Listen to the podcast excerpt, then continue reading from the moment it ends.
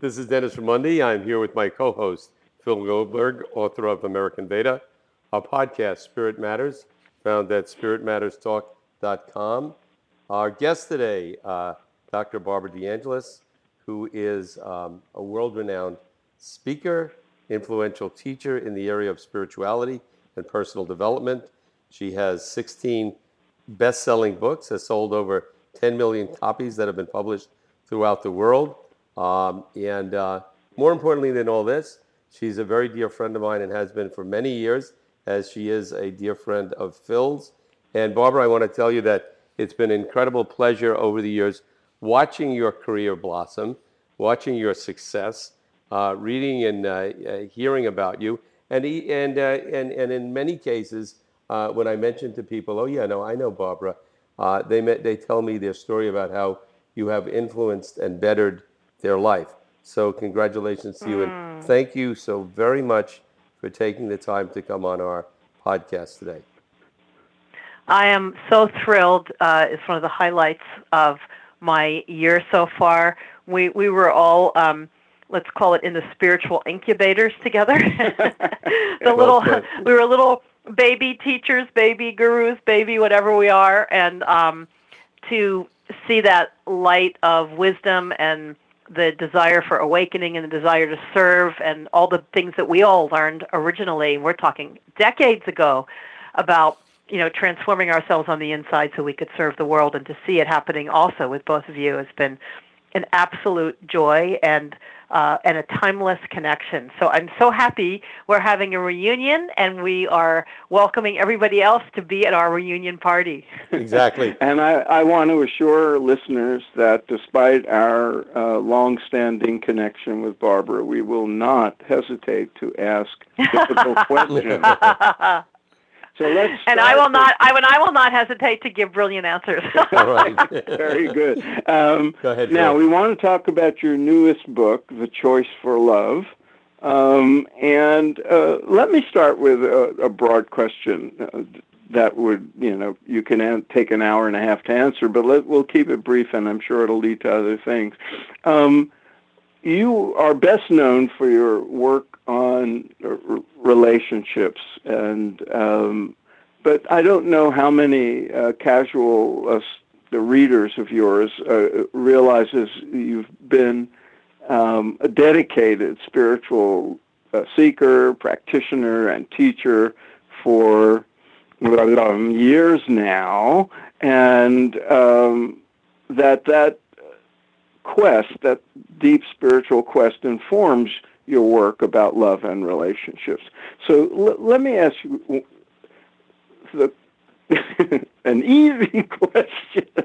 There's no doubt a relationship between spiritual development and the capacity to have a healthy love relationship. There's also a relationship in reverse between one's relationship and one's spiritual development. How do you see that and how does it inform your work? This is why I love Phil because no, I'm serious because there's there's a tapestry of questions. So the first thing I want to say is um, it is true that when I in my late 20s, um, after having been a very serious seeker and meditation teacher since I was 18, on my own journey, uh, started looking around at many people I knew who also had been, you know, in different uh, particular spiritual movements, including the one I was involved in, my own life, and I realized that when my eyes were closed, um, I had, you know, everything was fine. It was when my eyes were open, and having to deal with things, people, the limit limitations of the world, that um, the the same tools that I used to go inward weren't working in the same way. And that's Mhm. when I began to be pulled into getting my master's degree in psychology, trying to understand, you know, how do we bring consciousness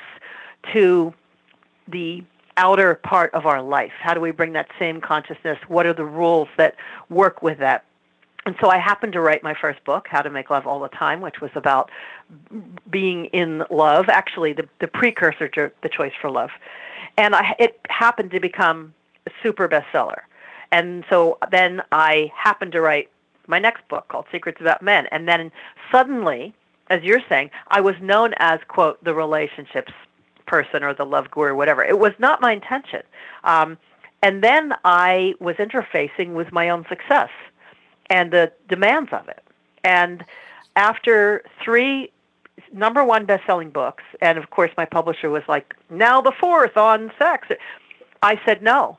Um, you know, you know, I don't want to be known just for this. And I wrote my fourth book, Real Moments, which was at the time uh, had a lot of difficulty with the idea was writing a quote spiritual book, and it also became a bestseller. And so over the next 10, 15 years, I um, continued to kind of have my feet in both boats. And at a certain point, um, I, I don't know when I hit 40, 50, some point, I I decided to really turn the big ship around and felt that the times were demanding uh, that I fully come out of the closet in a sense and focus on the idea of personal and spiritual transformation.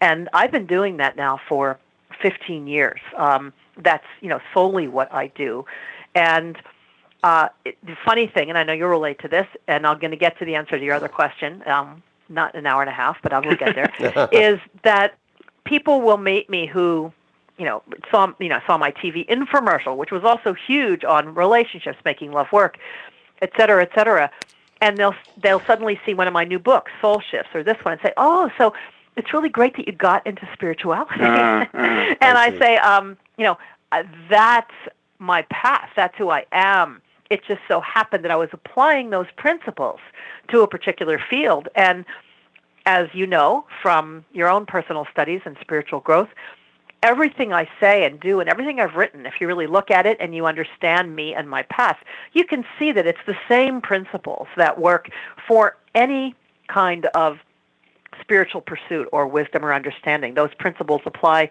to everything from, you know, how we give a speech to business. It's all the same. It's all about shifting from the inside, et cetera, et cetera, watering the root. And so um, I really haven't come full circle. I've been in a spiral as as life goes, and um, in terms of the idea of relationship and relationship to a spiritual path, to me, uh, Wayne Dyer and I were talking once, and we both came up with the same agreement, which was um, that um, relationships are the best seminar in town. Mm-hmm. You know, there is nothing that will um, illuminate, challenge, reveal every issue we have, every way we're not grounded in our consciousness or awakening, every place where we are not integrated than being in a relationship. Um, as I always say to you know audiences, especially spiritual audiences, um, everyone knows the experience of let's say going off to a retreat by themselves or having a period of time in their life when they're focused mostly on their own inner journey. They're not involved with anyone and they feel so enlightened and they feel so steady and they feel you know one with everything and they think okay i'm finally there and you know i'm sure if i do get in a relationship now you know none of those old things are going to happen because i, I am feeling so one with myself and three weeks into a relationship they're going insane and right. that's because you know holding our highest consciousness is a lot more challenging when we are faced with uh, somebody else's embodiment and incarnation that isn't part of our universe. And so to me, uh, always, the interfacing between what's on the inside and how we can bring it out fully without any interruption on the outside is where the amazing learning can happen. And it's the practical of the not just theoretical, but the experiential. It's where we ground it.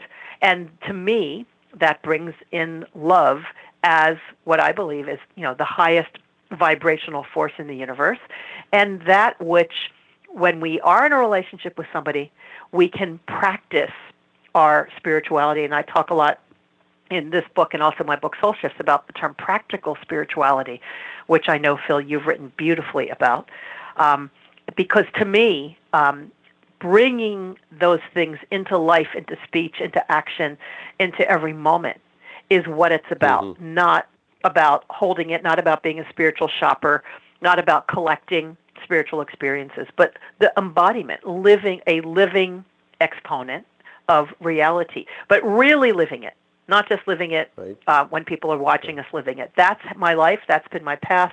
So to me, not only do our relationship where we can practice that, but they also, you're right, do inform us. And some people would say challenge our experience of whatever spiritual wholeness or awakening we have, because you could be sitting and meditating or chanting or whatever your practice is and feeling all one with everything until your partner or your child or someone does something that is not in your view of how right. you should be treated or what is right or is embarrassing or is hurtful and you feel your humanity rise up. So to right. me, to sum it up, the interface between our humanity and our divinity and how they dance together is what my life's work is about and what the choice for love is about and what this conversation is about. Right. Well, well Very Barbara, I, I, I, have a, uh, a question, but before I, I do, along those lines, I remember years ago going to this meditation retreat, meditating for several hours, for several days, coming back to my family thinking I was enlightened. And it was, I think, Thanksgiving, and I have this big Italian family, and I went in the room, and by the end of it, I was in 14 different arguments. and I thought, you know, the day I can walk in in a situation like that and come out calm, then I'll know I'm there and I'm still working on it. But, uh, Barbara, let me uh, a question. Your your new book, The Choice for Love, and in many of your books, your focus has been love. What? How do you define love, and has your definition of love changed over the years? And do you think it's a there's a different definition for love in different cultures, or is there? How, how would you answer that? Because I don't know how I would answer that question if I were asked it. That's a great question. It's one of the first things I deal with in the book. And to me, it's not that my um, understanding of it has changed, my ability to articulate it mm-hmm. has developed. And um, my, my own depth of experience of it has informed that articulation. To me, when we think of love, and of course, love is this force that drives just about everything we do, even in the simple way where you want to feel good about yourself, and so you you know, put on makeup or you eat Haagen or whatever it is. Love, that desire, survival even, is about love. But to me, love is not about a relationship. It's not a bond you feel with somebody. It's not even emotions that you register. To me, love is this supercharged, light drenched, limitless source field of everything. It is all there is. My own highest spiritual experiences have always been just a complete, you know, submerging into a field of love, not an experience of it, but a field. Um, if you, you know, talk to anybody or read about people who've had uh, near death or out of body experiences when they died and came back, they never say there was nothing. You know, there was just nothing. mm-hmm. You know, they're all saying it was it was love, but not love in the way we experience it. You know, even people who take you know, certain kinds of drugs will say that. Um, saints and mystics have written about it. You know, Christian mystics, Indian mystics, and but it's it's love with a capital L. It's a different thing. It's not something that is focused on somebody else, but it's that field. And to me, you know, we are always in that. It is who we are at our essence. Um, we can't not be that. It is to me the ultimate energy. And even when we cut ourselves off from it, we're we're still in it. We are it. That's my experience. It's not something I read.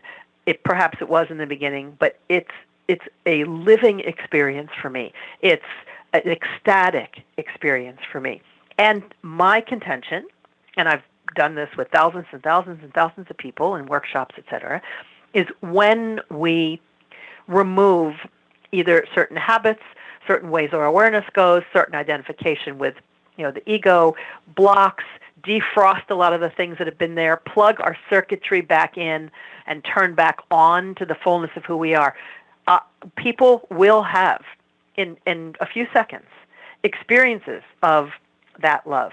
Mm-hmm. And I, I, I do this with strangers. I do this with, you know, I just was speaking at Agape, Michael Bernard Beckwith's incredible spiritual center, and you know, in, in just taking people on a little meditation. And it's not like they're thinking about it; they're experiencing it. And to me, that's the great discovery. That's the great treasure. That that's who we are. Then the question is, why don't we feel it? How do we interfere with it? You know, where have we frozen the places to go? But to know that it's there and that we can choose in each moment to find that frequency is really the culmination of everything that I teach, mm-hmm. if that answers your question. Absolutely. So, um, along those lines, one of the things I wanted to ask you about is something in the press material for for um, the choice of love, and that is um, the phrase uh, "your relationship with ener- with the energy of love itself," um, and I wanted to ask about what you mean by that. I think you you, you just touched upon it, and it also in that context terms like Shakti and the, the Western term uh, or, or, phrase that God is love? Yes. Um, br- wonderful question. I knew I would. This would be the highlight interview of, uh, of years. Um, we could. I could just do this forever. Um, the you know the the term you very well know, Satchitananda, absolute bliss, consciousness. Um, you know, to me, uh, describes a, a, a love that is aware of itself, that you know creates a sense of bliss. Mm-hmm. You could say that that you know that term is one word that sums up something. It's not again when we think of love as you know an emotion or a feeling we're having, but um, to understand that it's um, it's a it's a state of a connection with a force of a certain, like I'm going to call it the highest vibration that there is, um, is a very different shift in understanding. And to me, that that is the experience. And I think uh, for my own journey, um, my first experiences of that call it field um, were revelatory to me because it was very different from the feeling of the flow of that energy when it flows towards a person or when you know their waves of their heart are washing up against your waves that's different but this is you know not just my love but what I'm going to say, the love. And my contention is whenever we're feeling any love rising up, we're feeling the love. So let's say, you know, you're sitting around and imagine our hearts are like this reservoir, our personal reservoir where we have the cosmic energy that is our own personal stash of it in a sense that flows into us, the metaphysical heart, not the the you know physical heart. And um, when somebody um, you experience love with someone, you know, your your child, your grandchild, your dog, whoever it is, your teacher, what's actually happening? Is anybody giving you love? Are they pouring that energy into you? Are they giving you bottles of it? They're not. They're not adding anything to you. What happens is they do something or behave in a way that you're mind decides is delightful or you feel the energy of what they're doing. Mm-hmm. and it's like it's like a wind on an ocean. The ocean can be still and but when the wind comes and the waves get really big which delights us to see the ocean isn't getting any bigger. It's rising in waves. So to me the feeling we have of love is the rising of that life force within us stimulated by the quote wind of something so, you know, as opposed to, you know, saying to somebody, you know, you know, I love you. You can say your, you know, you, your wind really makes fantastic waves on the, the ocean of my, on the ocean uh-huh. of my heart. You know, um, mm-hmm. you know, the waves are rising high, but it's my ocean, it's my water. Now, the opposite is somebody leaves you, they break up with you, they hurt you, and you were feeling one day you're feeling I love you, I love you, I love you, and the next day, you know, they're let's say they just leave and you're feeling, I hate you, I hate you, nothing, I'm so upset, I feel no love. Did they take it away? Did they siphon it off when you were sleeping? Did they steal it from you? You know, did they put a needle in you and, and take it out? They, they can't. Your waves of love have now gone way down. There's nothing. It's flat because of a lot of reasons, including the choice in that moment to stop feeling it. So I remember contemplating this over the years myself. I would be just, you know, so in love and in bliss, and then something would happen, and then I would feel, you know, there's no love, and I think, well, where did it go? Did somebody take it? Mm-hmm. Isn't it always mine anyway? So it is always our love, and certain things allow it to rise, certain things don't, and then, using the same analogy, um, you know, we cut ourselves off from the quote cosmic supply. So, you know, if we have a reservoir and it's coming, you know, from the big huge cosmic reservoir, we can cut off our ability to access it. And then we feel there's a limited amount, et cetera. Mm-hmm. And that cutting off, to me, is the definition of ignorance. And that cutting off is an, is an energetic thing that we do, a choice we make. And I, for whatever reason of grace, you know, understand the mechanics of how to turn that back on.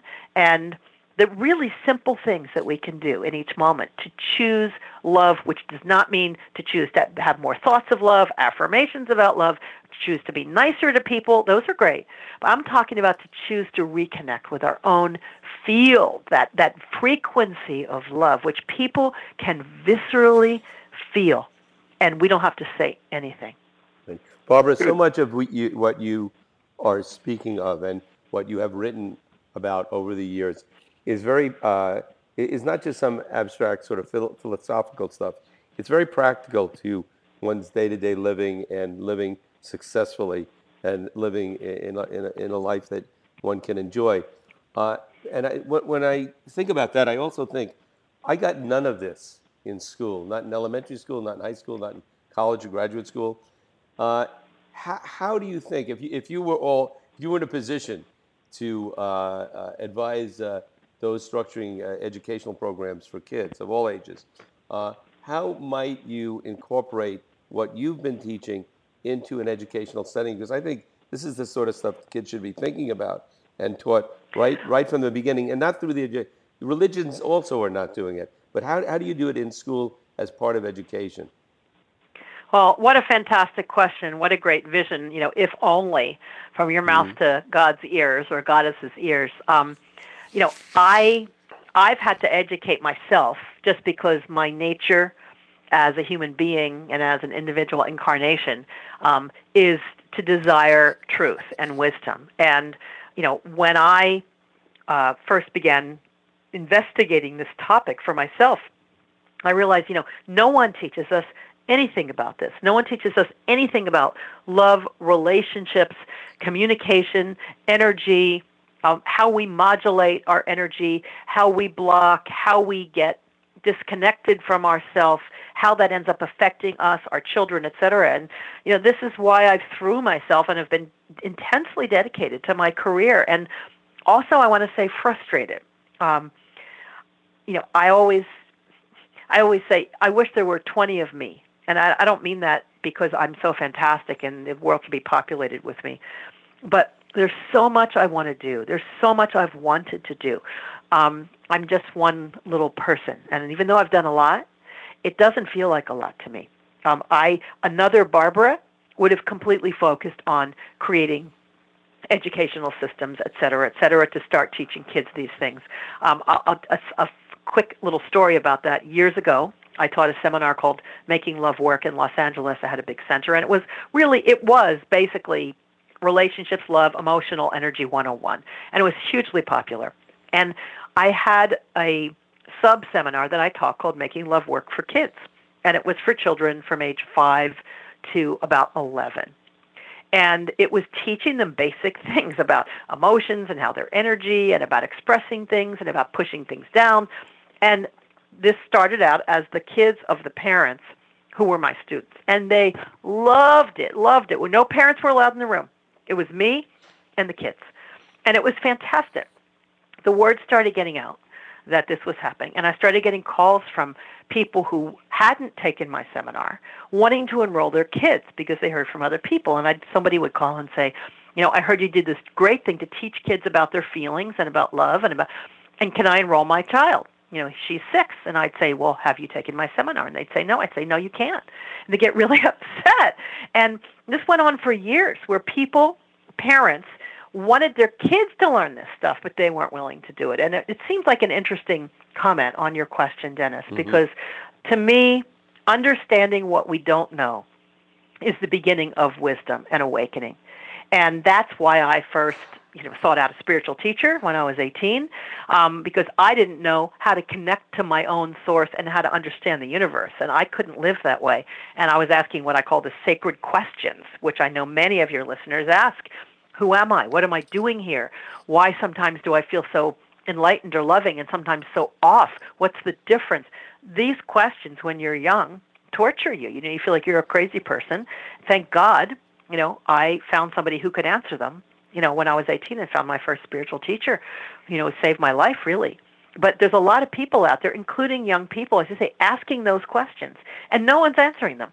Mm-hmm. And so, all of us, everything you're doing with your podcast, everything I'm doing, we're all trying. You know, as the myth says, you know, one of my favorite stories of all the, you know, all the different beings trying to help Lord Krishna hold up the world and they have their little sticks, you know.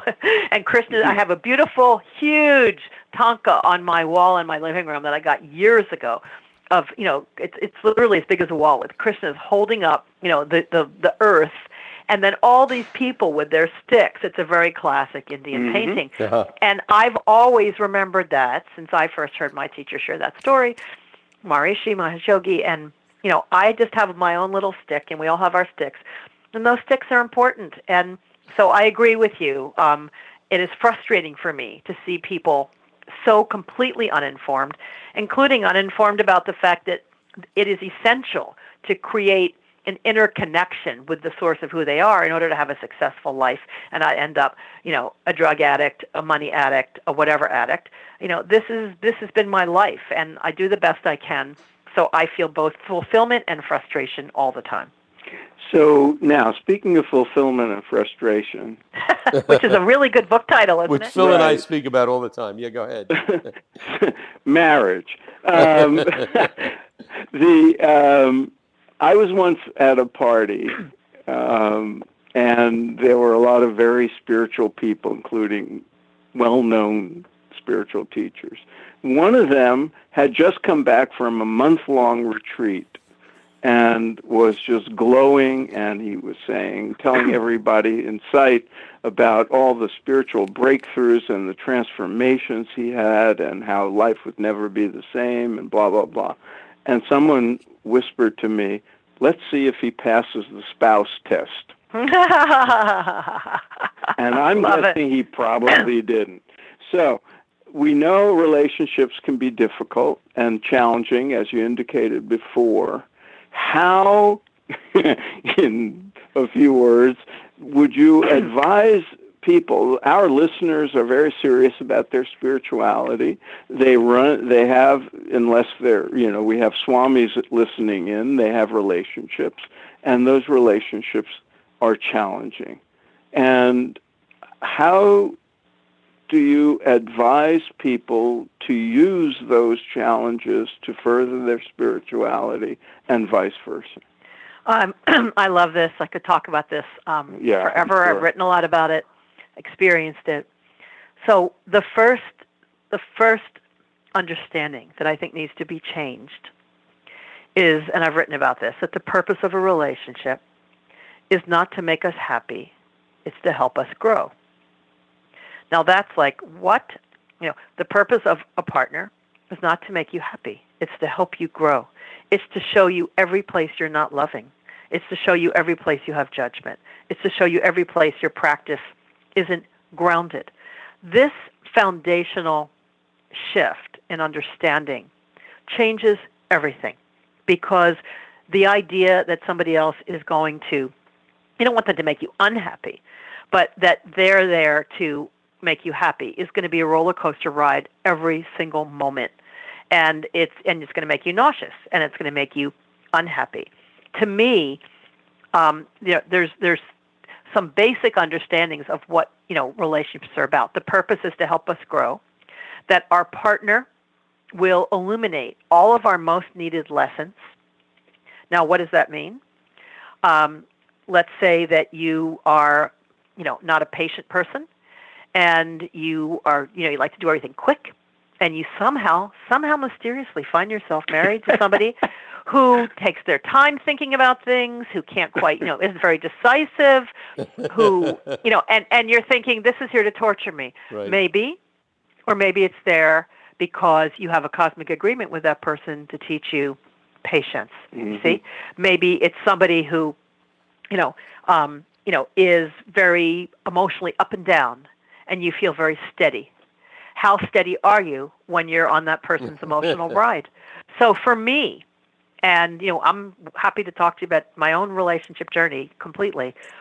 to me, the practice of learning how to be in that highest state of love, of compassion, of um, you know the balance between wanting to help somebody and wanting them to be happy and not trying to fix them, the investment in somebody else's energy versus your own, where the boundaries are. To me, these are cosmic, amazing attainments. Mm-hmm. They really are.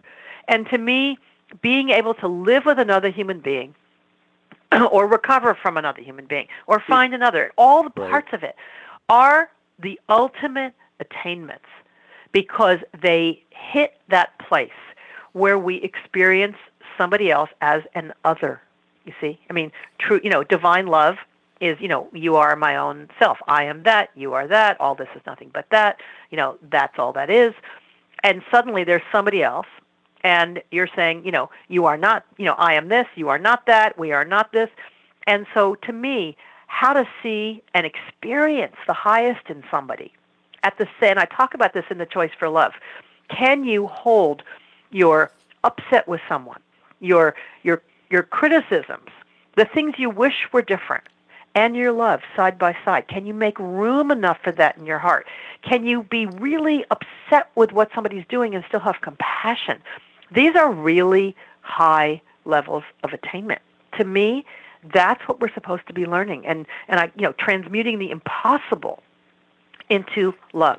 I've I've taught this to thousands of people. I practice it myself um, pretty successfully, and it is hard because the idea, you know, and this gets into the whole that what is a soulmate. We could talk about that. You know, the idea that you know I used to have it when you know you guys knew me first met me when I was 18 very idealistic, reading, you know, poetry to everybody and mm-hmm. walking mm-hmm. around with flowers and putting flowers in the National Guardsmen's rifles at the University of Wisconsin. You know, I was like, isn't the universe just about love? Which is somehow where I came from, wherever I came from, that's how I remembered things should be. And for me, to learn what does love really look like in real time and real space, and what does spiritual love really look like that has been a lifelong process, and I feel uh, deeply fulfilled that I have gotten to a lot of you know advanced levels of attainment with it that are not always easy, but are my highest spiritual practice. Barbara, brilliantly put and, uh, stimulating. I mean, these are the kinds of things that I think people have to think about. And you know, you talk about the ultimate cha- challenge spending a lot of time with another human being and, and adjusting and readjusting and realizing your happiness doesn't come from them and you can't be dependent upon them for it. And at the same time, uh, you know, dealing with your own issues and, and uh, all along uh, plugging into that energy that, you know, as you defined it, uh, love.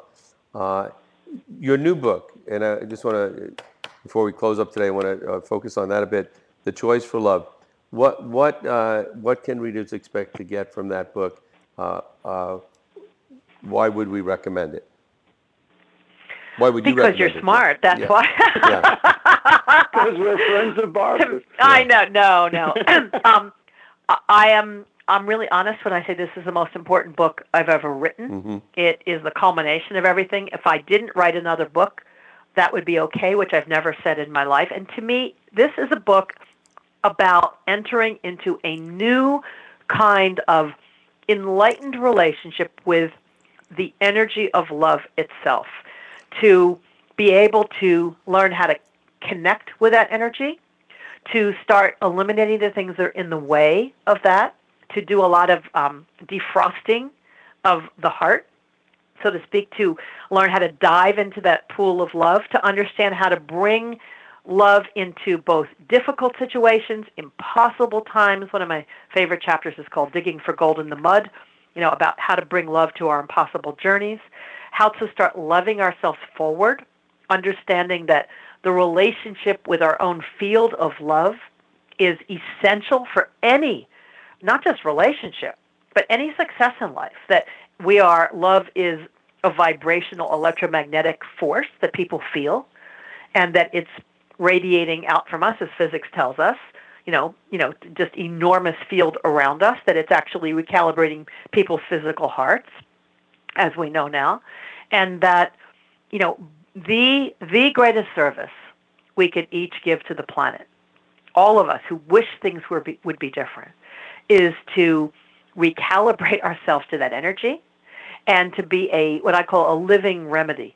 You know, to be vibrating as that, so that our vibration literally shifts the vibrations of other people. Mm-hmm. Not to talk about it, not to proselytize about it, but to be living it.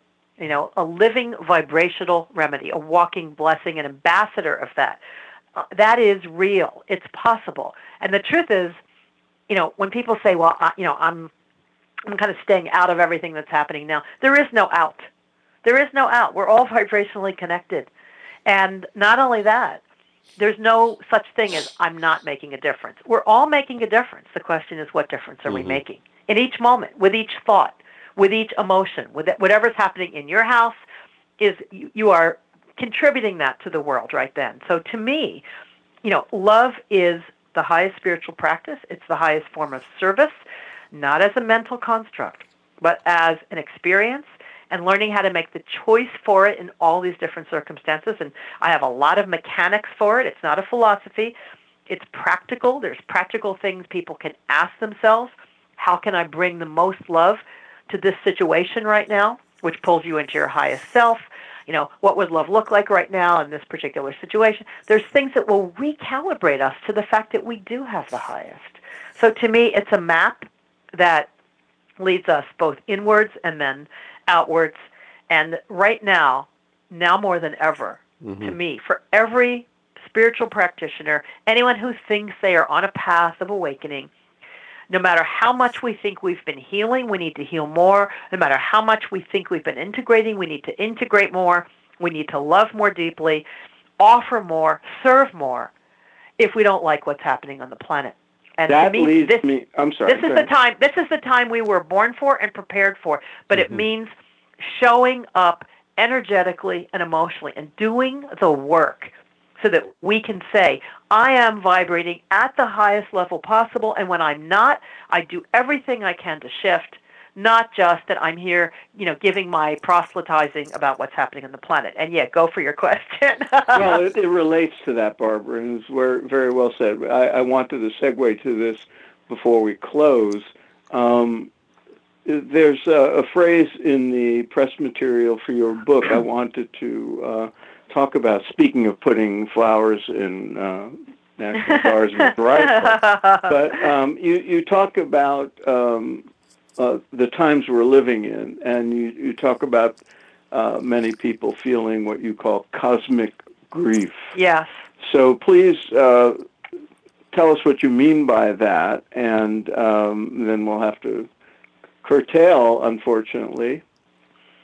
I know. I'm hard to curtail, aren't I? Um, well, this will be part uh, one of the series. Yeah. The um, to me, every spiritual practitioner, if, if you just got the Choice for Love and read about this, about cosmic heartbreak, you will understand yourself so much more.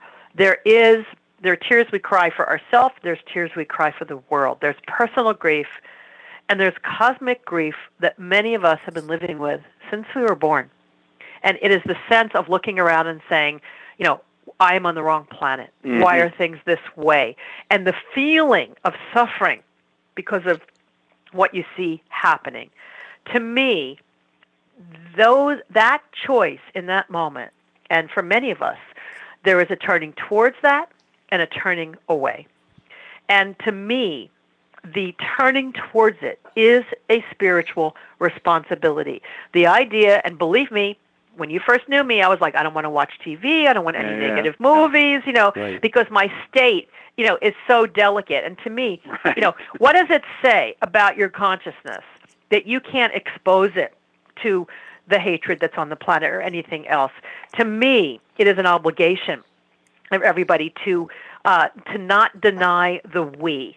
From me to we is mm-hmm. really what spiritual growth should be about because any delusional separation and disowning of our ultimate spiritual vibration and relationship with everybody that's the cause of the darkness in the world whether mm-hmm. you're somebody who's there going i'm going to kill these people because they don't believe what i believe or whether you're somebody sitting somewhere meditating and saying all that negativity has nothing to do with me how are those two things that much different They're both the denial of the we. The we means being brave enough to understand that the world is waiting for your love and your compassion to hold it, to embrace it, and to bravely stand in the face of all of that with love. Wonderful. Wonderfully put. Very good. Barbara, thank you so very much for your time. Uh, I hope you can come back on the show again sometime soon. Anytime. We have way more to discuss. Uh, Spirit Matters, found at spiritmatterstalk.com. Our focus, contemporary spirituality. Uh, until next time, thank you, Barbara. Thank you, Barbara. Thank you both so much, and so many blessings for all the light you're spreading in the world.